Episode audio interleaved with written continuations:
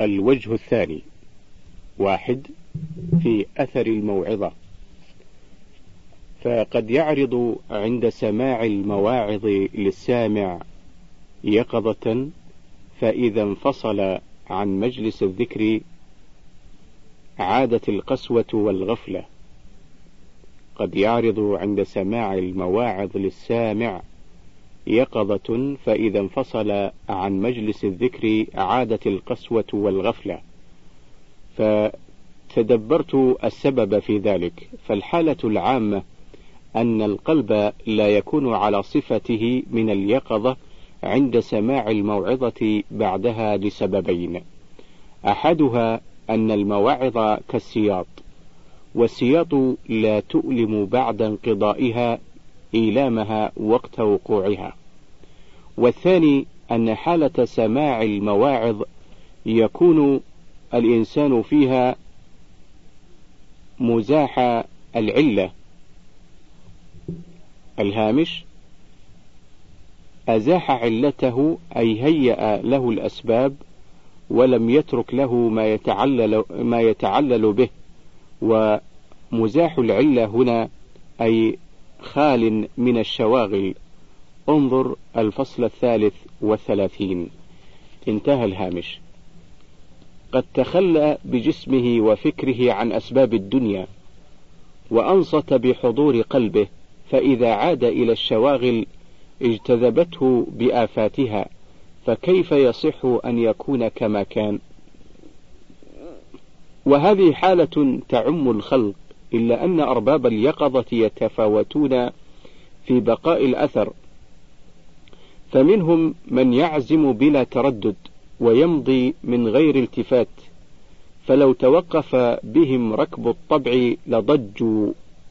كما قال حنظلة عن نفسه نافق حنظلة. ومنهم أقوام يميل بهم الطبع إلى الغفلة أحيانا. ويدعوهم ما تقدم من المواعظ إلى العمل أحيانا فهم كالسنبلة تميلها الرياح وأقوام لا يؤثر فيهم إلا بمقدار سماعه كما دحرج كما د كماء دحرج دحرجته على صفوان. الهامش الصفات والمروة والصفوان والمروان الصخر. انتهى الهامش. اثنان في جواذب الدنيا جواذب الطبع إلى الدنيا كثيرة ثم هي من داخل وذكر الآخرة أمر خارج عن الطبع ثم هو من خارج. وربما ظن من لا علم له أن جواذب, أن جواذب الآخرة أقوى لما يسمع من الوعيد في القرآن وليس كذلك لأن مثل الطبع في ميله إلى الدنيا كالماء الجاري فإنه يطلب الهبوط وإنما رفعه إلى فوق يحتاج إلى التكلف. ولهذا أجاب معاون الشرع بالترغيب والترهيب يقوي جند العقل. ولهذا أجاب معاون الشرع بالترغيب والترهيب يقوى أو يقوي جند العقل. فأما الطبع فجواذبه كثيرة. وليس العجب أن يغلب وإنما العجب في أن يغلب وإنما العجب أن يغلب. ثلاثة في لذة المعصية وتعب الطاعة. من عاين بعين بصيرته تناهي الأمور في بداياتها نال خيرها ونجا من شرها. ومن لم ير العواقب غلب عليه الحس فعاد عليه بالألم. فعاد عليه بالألم ما طلب منه السلامة. الهامش قوله بالألم ما طلب ما هنا فاعل عاد. انتهى الهامش. فعاد عليه بالألم ما طلب منه السلامة وبالنصب ما رجا منه الراحة. وبيان هذا في المستقبل يتبين بذكر الماضي. وهو أنك لا تخلو أن تكون عصيت الله في عمرك أو أطعته فأين لذة معصيتك؟ وأين تعب طاعتك؟ هيهات رحل كل بما فيه فليت الذنوب إذا تخلت خلت. وأزيدك في هذا بيانا مثل ساعة الموت. وانظر إلى مرارة الحسرات على التفريط. ولا أقول كيف تغلب حلاوة اللذات لأن حلاوة اللذات استحالة حنظلة. ولا أقول كيف تغلب حلاوة اللذات لأن حلاوة اللذات استحالة حنظلة فبقيت مرارة الأسى بلا مقاوم. أتراك ما علمت أن الأمر بعواقبه؟ فراقب العواقب تسلم ولا تمل مع هوى الحس تندم. أربعة في التفكير في الموت من تفكر في عواقب الدنيا أخذ الحذر ومن أيقن بطول الطريق تأهب للسفر. ما أعجب أمرك يا من يوقن بأمر ثم ينساه ويتحقق ضر حال ثم يغشاه. وتخشى الناس والله أحق أن تخشاه. تغلبك نفسك على ما تظن ولا تغلبها على ما تستيقن. أعجب العجائب سرورك بغرورك وسهوك في لهوك عما قد خبئ لك.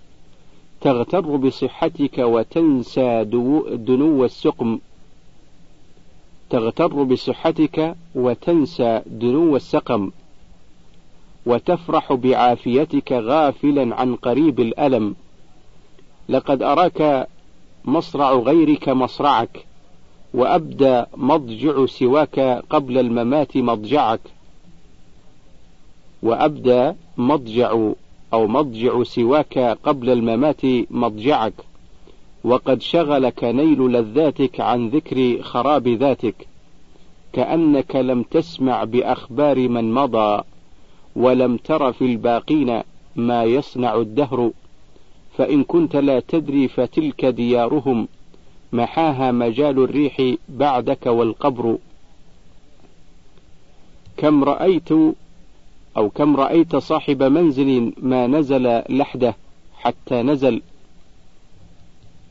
الهامش نزل عن منزلته. انتهى الهامش. وكم شهدت والي قصر وليه عدوه لما عزل. فيا من كل لحظة إلى هذا يسري. فيا من كل لحظة إلى هذا يسري. وفعله فعل من لا يفهم ولا يدري. وكيف تنام العين وهي قريرة ولم تدري من أي المحلين تنزل. خمسة في الابتعاد عن الفتنة. من قارب الفتنة بعدت عنه السلامة ومن ادعى الصبر وكل وكل إلى نفسه ورب نظرة لم تناظر. الهامش أي لم تهمل. ورب نظرة لم تناظر أي لم تمهل. انتهى الهامش. وأحق الأشياء بالضبط والقهر اللسان والعين فإياك إياك أن تغتر بعزمك على ترك الهوى مع مقاربة الفتنة فإن الهوى مكايد وكم من شجاع في صف الحرب أغتيل فأتاه ما لم يحتسب ممن يأنف النظر إليه. واذكر حمزة مع وحشي فتبصر ولا تشم كل برق. رب برق فيه صواعق حين. الهامش شام البرق أو شام البرق يشيمه نظر إليه يرى أين يمطر والحين الهلاك. انتهى الهامش. فتبصر ولا تشم كل برق. رب برق فيه صواعق حين. واغضض الطرف تسترح من غرام تكتسي فيه ثوب ذل وشين. فبلاء الفتى موافقة النفس وبدء الهوى طموح العين. ستة في عقوبة العلماء. أعظم المعاقبة ألا يحس المعاقب بالعقوبة وأشد من ذلك أن يقع السرور بما هو عقوبة كالفرح بالمال الحرام. والتمكن من الذنوب ومن هذه ومن هذه حاله لا يفوز بطاعة. وإني, تبر وإني تدبرت أحوال أكثر العلماء والمتزهدين فرأيتهم في عقوبات لا يحسون بها ومعظمها من قبل طلبهم للرياسة فالعالم منهم يغضب إن رد عليه خطأه والواعظ متصنع بوعظه. والمتزهد منافق أو مراء. فأول عقوباتهم إعراضهم عن الحق شغلا بالخلق. فأول عقوباتهم إعراضهم عن الحق شغلا بالخلق. ومن خفي عقوباتهم سلب حلاوة المناجاة ولذة التعبد إلا رجال مؤمنون ونساء مؤمنات يحفظ الله بهم الأرض بواطنهم كظواهرهم بل أجلى وسرائرهم كعلانيتهم بل أحلى. وهمهم عند الثريا بل أعلى إن عرفوا تنكروا وإن رؤيت لهم كرامة أنكروا فالناس في غفلاتهم وهم في قطع فلاتهم. تحبهم بقاع الأرض وتفرح بهم أملاك السماء. نسأل الله عز وجل التوفيق لاتباعهم وأن يجعلنا من أتباعهم. سبعة في علو الهمة من علامة كمال العقل علو الهمة والراضي بالدون دني. ولم أر في عيوب الناس عيبا كنقص القادرين على التمام. ثمانية في أحباب الله. سبحان من سبقت محبته لأحبابه فمدحهم على ما وهب لهم واشترى منهم ما أعطاهم وقدم المتأخر في أوصافهم لموضع إيثارهم فباهى بهم في صومهم وأحب خلوف أفواههم. يا لها من حالة مصونة لا يقدر عليها كل طالب. ولا يبلغ كنه وصفها كل خاطب. تسعة في الاستعداد للموت الواجب على العاقل أخذ العدة لرحيله فإنه لا يعلم متى يفجأه أمر ربه ولا يدري متى يستدعى. وإني رأيت خلقا كثيرا غرهم الشباب ونسوا فقدان الأقران وألهاهم طول الأمل. وربما قال العالم المحض لنفسه أشتغل بالعلم ثم أعمل به فيتساهل في الزهد بحجة الراحة ويؤخر الرجاء لتحقيق التوبة ولا يتحاشى من غيبة أو سماعها ومن كسب شبهة يأمل أن يمحوها بالورع وينسى أن الموت قد يبغت. فالعاقل من أعطى كل لحظة حقها من الواجب عليه. فإن بغته الموت رؤي مستعدا وإن نال الأمل ازداد خيرا. عشرة في أن الشدائد لتمحيص الذنوب. خطرت لي فكرة فيما يجري على كثير من العالم من المصائب الشديدة والبلايا العظيمة التي تتناهى إلى نهاية الصعوبة فقلت سبحان الله إن الله أكرم الأكرمين.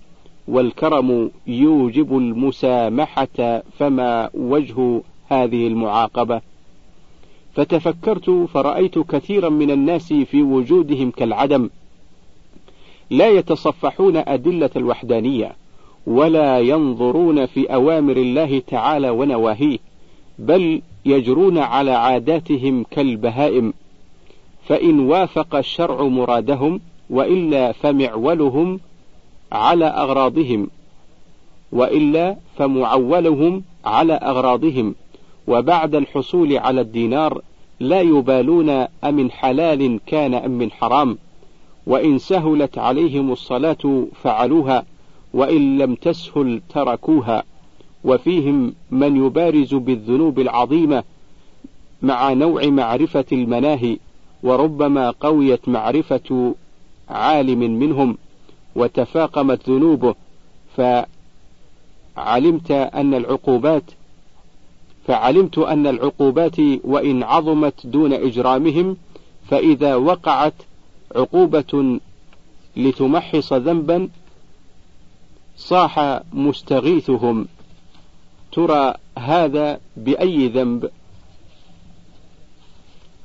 ترى هذا بأي ذنب؟ وينسى ما قد كان. مما تتزلزل الأرض لبعضه وقد يهان الشيخ في كبره حتى ترحمه القلوب ولا يدري أن ذلك لإهماله حق الله تعالى في شبابه فمتى رأيت معاقبا فاعلم أنه لذنوب. أحد عشر في علماء الدنيا والآخرة. تأملت التحاسد بين العلماء فرأيت منشأه من حب الدنيا. فإن علماء الآخرة فإن علماء الآخرة يتوادون ولا يتحاسدون كما قال عز وجل ولا يجدون في صدورهم حاجة مما أوتوا وقال تعالى والذين جاءوا من بعدهم يقولون ربنا اغفر لنا ولإخواننا الذين سبقونا بالإيمان ولا تجعل في قلوبنا غلا للذين آمنوا وكان أبو الدرداء يدعو كل ليلة لجماعة من إخوانه وقال الإمام أحمد بن حنبل لولد الشافعي أبوك من الستة الذين أدعو لهم كل ليلة وقت السحر. والأمر الفارق بين الفئتين أن علماء الدنيا ينظرون إلى الرياسة فيها ويحبون كثرة الجمع والثناء. وعلماء الآخرة بمعزل عن إيثار ذلك. وقد كانوا يتخوفونه ويرحمون من بلي به. وكان النخعي لا يستند إلى سارية وقال علقمة الهامش علقمة النخعي تابعي جليل توفي سنة اثنتين وستين وأخذ عنه إبراهيم النخعي. واشتهر من قبيلة النخع جماعة ولكن إذا أطلق النخعي كان المقصود به إبراهيم. وإذا أطلق اسم إبراهيم كان هو المقصود. انتهى الهامش. وكان النخعي لا يستند إلى سارية وقال علقمة أكره أن يوطأ عقبي. الهامش أي أن يمشي الناس خلفي. انتهى الهامش. وكان بعضهم إذا جلس إليه أكثر من أربعة من أربعة قام عنهم وكان بعضهم إذا جلس إليه أكثر من أربعة قام عنهم كمثل راكب البحر وقد خب. الهامش أي اضطرب وهاج. انتهى الهامش. فعنده شغل إلى أن يوقن بالنجاة وإنما كان بعضهم يدعو لبعض ويستفيد منه.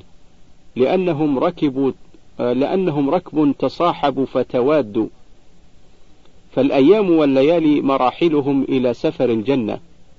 اثنى عشر في أن تصفية الأحوال بتصفية الأعمال. من أحب تصفية الأحوال؟ الهامش تصفية الأحوال اصطلاح صوفي بمعنى حالات النفس. انتهى الهامش. من أحب تصفية الأحوال فليجتهد في تصفية الأعمال. قال عز وجل وأن لو استقاموا على الطريقة لأسقيناهم ماء غدقا. وقال النبي صلى الله عليه وسلم فيما يروي عن ربه عز وجل لو أن عبادي أطاعوني لسقيتهم المطر بالليل وأطلعت عليهم الشمس بالنهار ولم أسمعهم ولم أسمعهم صوت الرعد. وقال صلى الله عليه وسلم البر لا يبلى والإثم لا ينسى والديان لا ينام وكما تدين تدان. الهامش وفي رواية والديان لا يموت اعمل ما شئت كما تدين تدان. انتهى الهامش. وقال أبو سليمان الداراني الهامش هو عبد الرحمن بن عطية ونسبته إلى قرية داريا من قرى دمشق. صوفي مشهور مات سنة خمس عشر ومائتين للهجرة. انتهى الهامش. وقال أبو سليمان الداراني من صف صفي له ومن كدر كدر عليه ومن أحسن في ليله كوفئ في نهاره ومن أحسن في نهاره كوفئ في ليله. وكان شيخ يدور في المجلس ويقول من سره أن تدوم له العافية فليتق الله عز وجل. وكان الفضيل بن عياض يقول إني لأعصي الله فأعرف ذلك في خلق دابتي وجاريتي. واعلم وفقك الله أنه لا يحس بضربة مبنج. أنه لا يحس بضربة مبنج. وإنما يعرف زيادة من النقصان المحاسب لنفسه ومتى رأيت تكديرا في حال فاذكر نعمة ما شكرت أو زلة قد فعلت واحذر من نفار النعم ومفاجأة النقم ولا تغتر بسعة بساط الحلم. فربما عجل انقباضه. وقد قال الله عز وجل إن الله لا يغير ما بقوم حتى يغيروا ما بأنفسهم. وكان أبو علي الروذباري يقول في الهامش الروذباري هو أحمد ابن محمد هو من ذرية كسرى بغدادي سكن مصر وتوفي بها سنة ثنتين وعشرين وثلاثمائة للهجرة. كان من تلاميذ الجنيد. انتهى الهامش.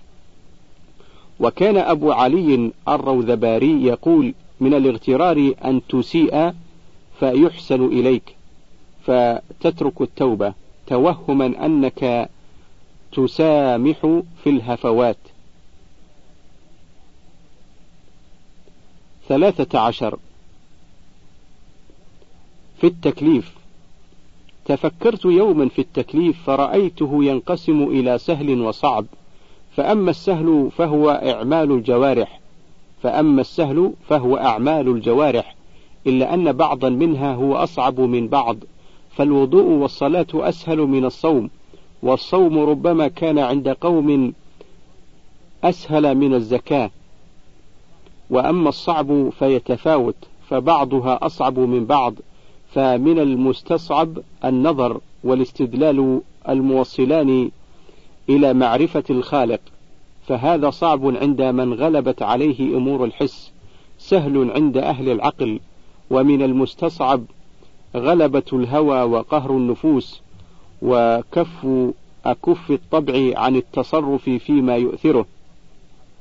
وكل هذا يسهل على العاقل وكل هذا يسهل على العاقل النظر في ثوابه ورجاء عاقبته وإن شق عاجلا.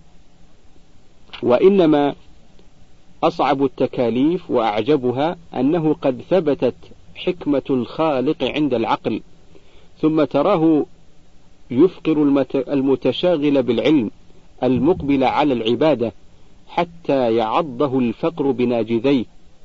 فيذل, فيذل للجاهل في طلب القوت ويغني الفاسق مع الجهل حتى تفيض الدنيا عليه وتراه ينشئ الأجسام ويحكمها وتراه ينشئ الأجسام ويحكمها ثم ينقض بناء الشباب في مبدأ أمره وعند استكمال بنائه فإذا به قد عاد هشيما وتراه يؤلم الأطفال حتى يرحمهم كل طبع.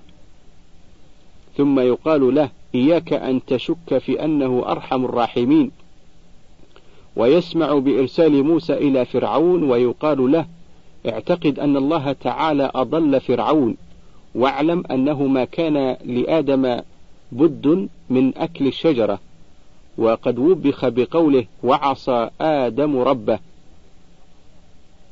وفي مثل هذه الأشياء تحير خلق حتى خرجوا إلى الكفر والتكذيب ولو فتشوا على سر هذه الأشياء لعلموا أن تسليم هذه الأمور تكليف العقل ليذعن وهذا أصل إذا فهم حصل منه السلامة والتسليم. نسأل الله عز وجل أن يكشف لنا الغوامض التي حيرت من ضل إنه قريب مجيب.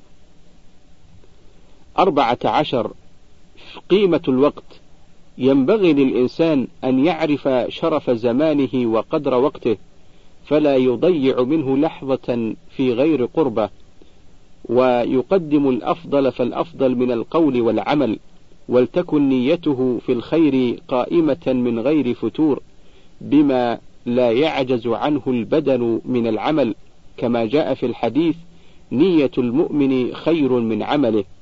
الهامش في الجامع الصغير رواه الطبراني وضعفه العراقي. انتهى الهامش. وقد كان جماعة من السلف يبادرون اللحظات فنقل عن عامر ابن عبد قيس الهامش. عامر ابن عبد الله من عباد أو من عباد التابعين أخذ عن أبي موسى الأشعري توفي سنة خمس وخمسين للهجرة. انتهى الهامش. فنقل عن عامر بن عبد قيس أن رجلا قال له كلمني فقال له أمسك الشمس أو امسك الشمس. وقال ابن ثابت البناني الهامش هو ثابت البناني من أعلام التابعين توفي سنة سبع وعشرين ومائة للهجرة. انتهى الهامش.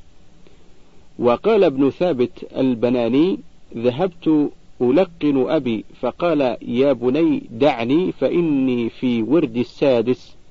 ودخلوا على بعض السلف عند موته وهو يصلي. فقيل له فقال الآن تطوى صحيفتي.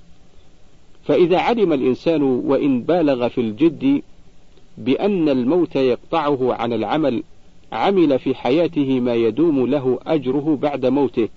فإن كان له شيء في الدنيا وقف وقفا وغرس غرسا وأجرى نهرا ويسعى في تحصيل ذرية تذكر الله بعده فيكون الأجر له. أو أن يصنف كتابا في العلم فإن تصنيف العالم ولده المخلد.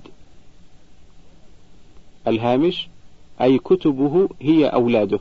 انتهى الهامش. وأن يكون عاملا بالخير عالما فيه. فينقل من فعله ما يقتدي الغير به فذلك الذي لم يمت. قد مات قوم وهم في الناس أحياء. خمسة عشر. من حيل الشيطان. رأيت من أعظم حيل الشيطان ومكره أن يخبط أرباب الأموال بالآمال والتشاغل باللذات القاطعة عن الآخرة وأعمالها. فإذا شغلهم بالمال تحريضا على جسمه فإذا شغلهم بالمال تحريضا على جمعه وحثا على تحصيله أمرهم بحراسته بخلا به فذلك من متين حيله وقوي مكره. ثم دفن في هذا الأمر من دقائق الحيل الخفية. ثم دفن في هذا الأمر من دقائق الحيل الخفية. أن خوف من من جمعه المؤمنين أن خوف من جمعه المؤمنين. فنفر طالب الآخرة منه وبادر التائب بأن يخرج بأن يخرج ما في يده. وبادر التائب بأن يخرج ما في يده ولا يزال الشيطان يحرضه على الزهد ويأمره بالترك ويخوفه من طرقات الكسب إظهارا لنصحه وحفظ دينه وفي خفايا ذلك عجائب من مكره وربما تكلم الشيطان على لسان بعض المشايخ الذين يقتدى أو يقتدي بهم التائب فيقول له أخرج من مالك وادخل في زمرة الزهاد ومتى كان لك غداء أو عشاء فلست من أهل الزهد ولا تنال مراتب العزم. وربما كرر عليه الأحاديث البعيدة عن الصحة والواردة على سبب ولمعنى. فإذا أخرج ما في يده وتعطل عن مكاسبه عاد يعلق طمعه بصلة الإخوان أو يحسن عنده صحبة السلطان لأنه لا يقوى على طريق الزهد والترك إلا أياما ثم يعود الطبع فيتقاضى مطلوباته. فيقع بأقبح مما فر منه ويبذل أول السلع في التحصيل دينه وعرضه ويبذل أول السلع في التحصيل دينه وعرضه ويصير متمندلا به. الهامش أي اتخذ الدين والعرض ممسحة أي منديلا يقال تندل بالمنديل وتمندل. انتهى الهامش.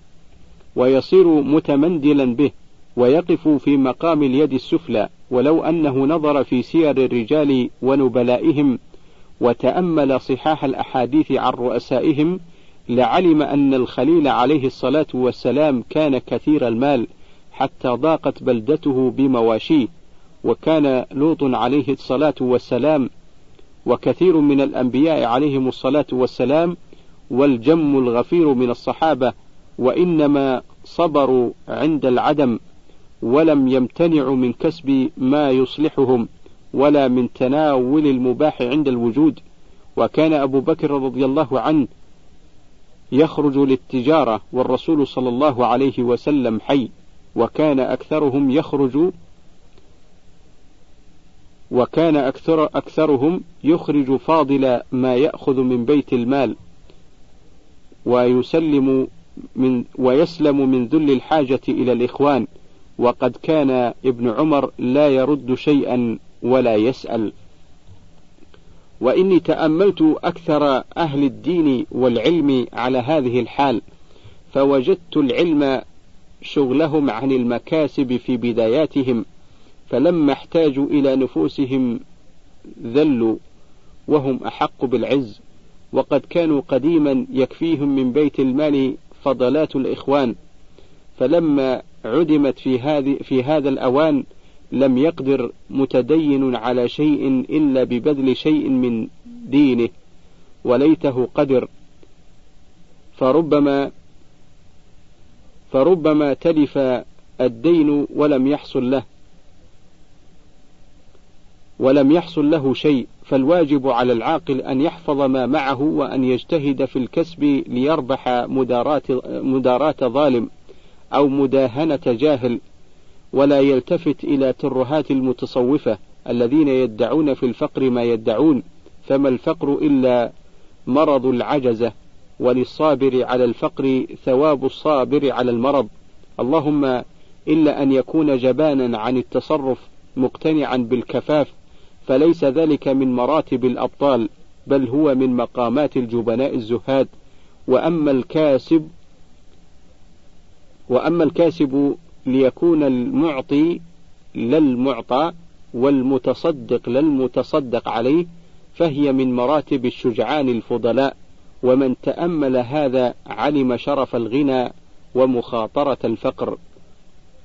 ستة عشر لا تأسف على ما فات. تأملت أحوال الفضلاء فوجدتهم في الأغلب قد بخسوا قد بخسوا من حظوظ الدنيا.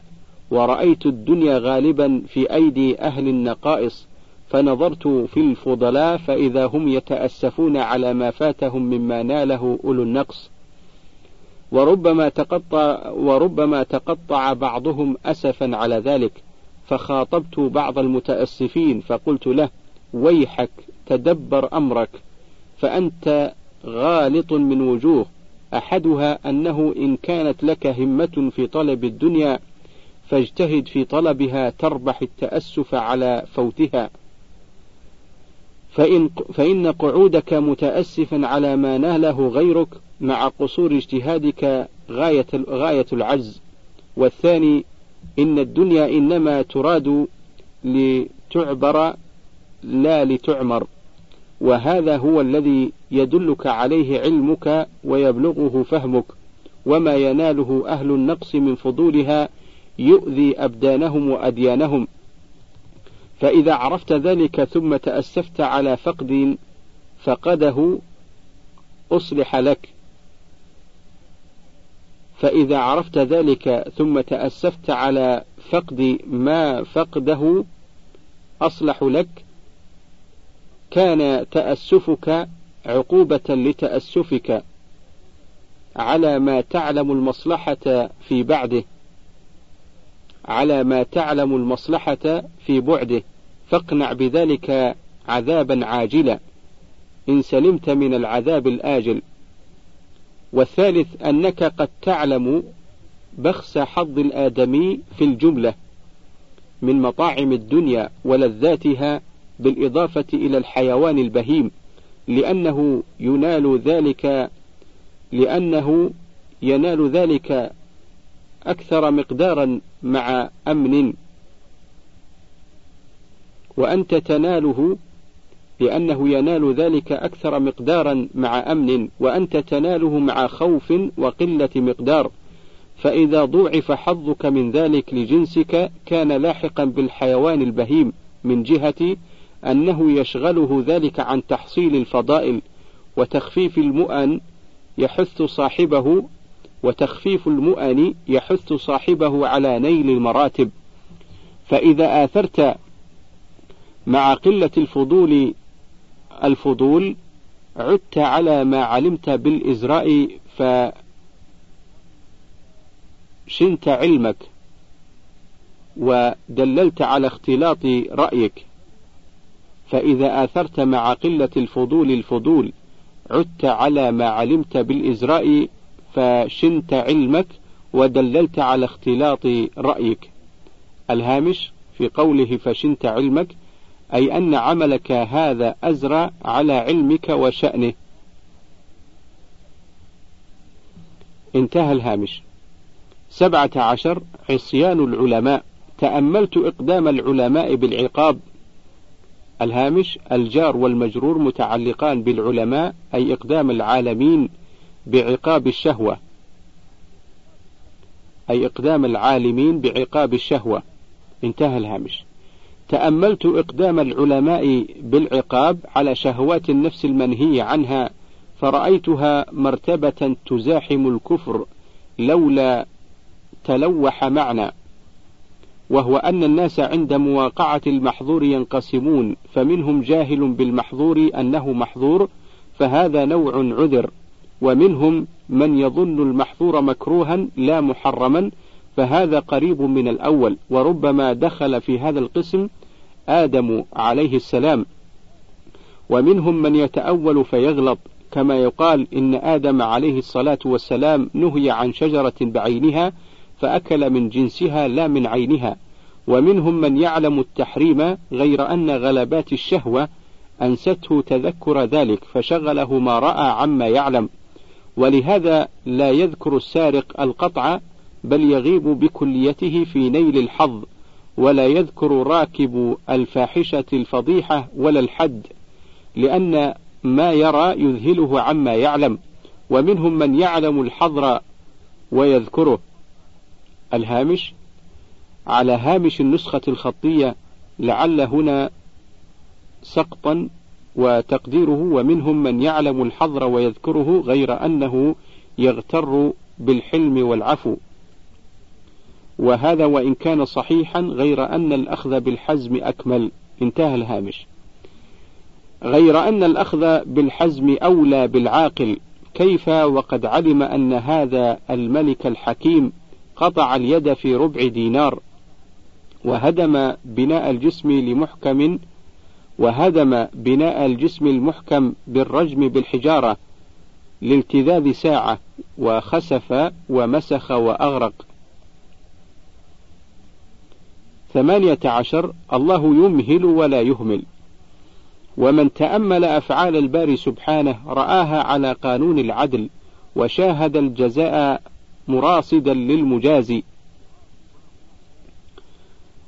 ولو بعد حين فلا ينبغي أن يغتر مسامح فالجزاء قد يتأخر ومن أقبح الذنوب التي قد أعد لها الجزاء العظيم ومن أقبح الذنوب التي قد أعد لها الجزاء العظيم الإصرار على الذنب ثم يصانع صاحبه.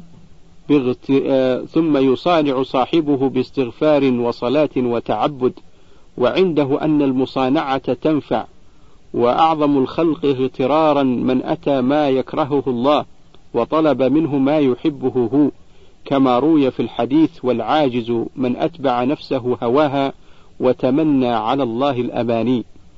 ومما ينبغي للعاقل أن يترصده وقوع الجزاء. قال ابن سيرين الهامش محمد بن سيرين من أعلام التابعين كان عالم البصرة في أيامه وكان من العباد.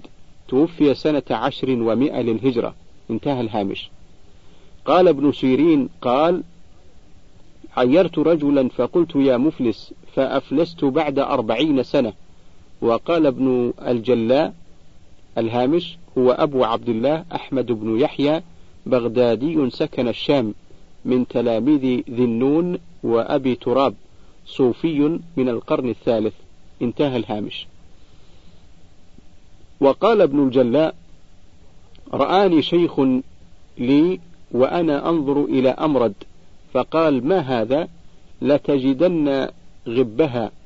فنسيت القرآن بعد أربعين سنة وبالضد من, من هذا كل من عمل خيرا أو صحح نية فلينتظر جزاءها الحسن وإن امتدت المدة قال الله عز وجل إنه من يتقي ويصبر فإن الله لا يضيع أجر المحسنين. فإن الله لا يضيع أجر المحسنين.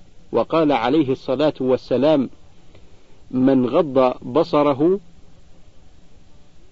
من غض بصره عن محاسن امرأة أثابه الله إيمانا يجد حلاوته في قلبه فليعلم فليعلم العاقل أن ميزان العدل لا يحابي.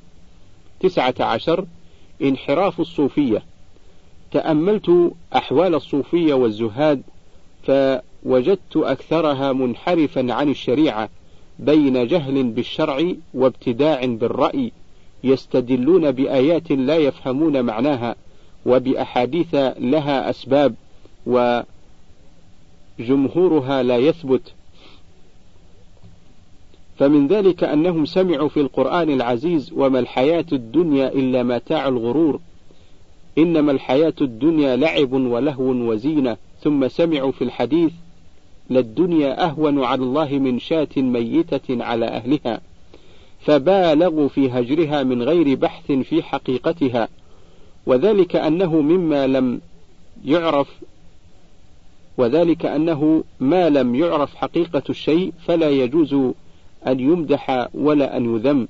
فإذا بحثنا عن الدنيا رأينا أن هذه الأرض البسيطة التي جعلت قرارا للخلق الهامش البسيطة أي الواسعة لا أنها ليست كروية. فإن علماء المسلمين يقولون بكروية الأرض من قبل المؤلف بقرون. انتهى الهامش. فإذا بحثنا عن الدنيا رأينا أن هذه الأرض البسيطة التي جعلت قرارا للخلق يخرج منها أقواتهم ويدفن فيها أمواتهم. ومثل هذا لا يذم لموضع المصلحة فيه. ورأينا ما عليها من ماء وزرع وحيوان كله لمصلحة الآدمي وفيه حفظ لسبب بقائه. ورأينا بقاء الآدمي سببا لمعرفة ربه وطاعته إياه وخدمته. وما كان سببا لبقاء العارف العابد يمدح ولا يذم. فبان لنا أن الذم إنما هو لأفعال الجاهل أو العاصي في الدنيا فإنه إذا اقتنى المال المباح وأدى زكاته لم يلم. فقد علم ما خلف الزبير وابن, عي وابن عوف وغيرهما. وبلغت صدقة علي رضي الله عنه أربعين ألفا. وخلف ابن مسعود تسعين ألفا وكان الليث بن سعد يستغل كل سنة عشرين ألفا وكان سفيان يتجر بمال. الهامش هما سفيانان الثوري وابن عيينة وكلاهما من الأعلام والمراد الأول عند الإطلاق لأنه أكبر وأشهر. انتهى الهامش. وكان ابن مهدي يستغل كل سنة ألفي دينار. وإن أكثر وإن, وإن أكثر من النكاح والسرار كان ممدوحا لا ملوما. فقد كان للنبي صلى الله عليه وسلم زوجات وسرار وجمهور الصحابة كانوا على الإكثار من ذلك. وكان لعلي بن أبي طالب رضي الله عنه أربع حرائر وسبع عشرة أمة وتزوج ولده الحسن نحوا من أربعمائة. فإن طلب التزوج للأولاد فهو الغاية في التعبد وإن أراد التلذذ فمباح. يندرج فيه من التعبد ما لا يحصى. يندرج فيه من التعبد ما لا يحصى من إعفاف نفسه والمرأة إلى غير ذلك. وقد أنفق موسى عليه السلام من عمره الشريف عشر سنين في مهر بنت شعيب. فلولا أن النكاح من أفضل الأشياء لما ذهب كثير من زمان الأنبياء فيه. وقد قال ابن عباس رضي الله عنهما خيار هذه الأمة أكثرها نساء. انتهى الشريط الثاني وننتقل إلى الشريط الثالث.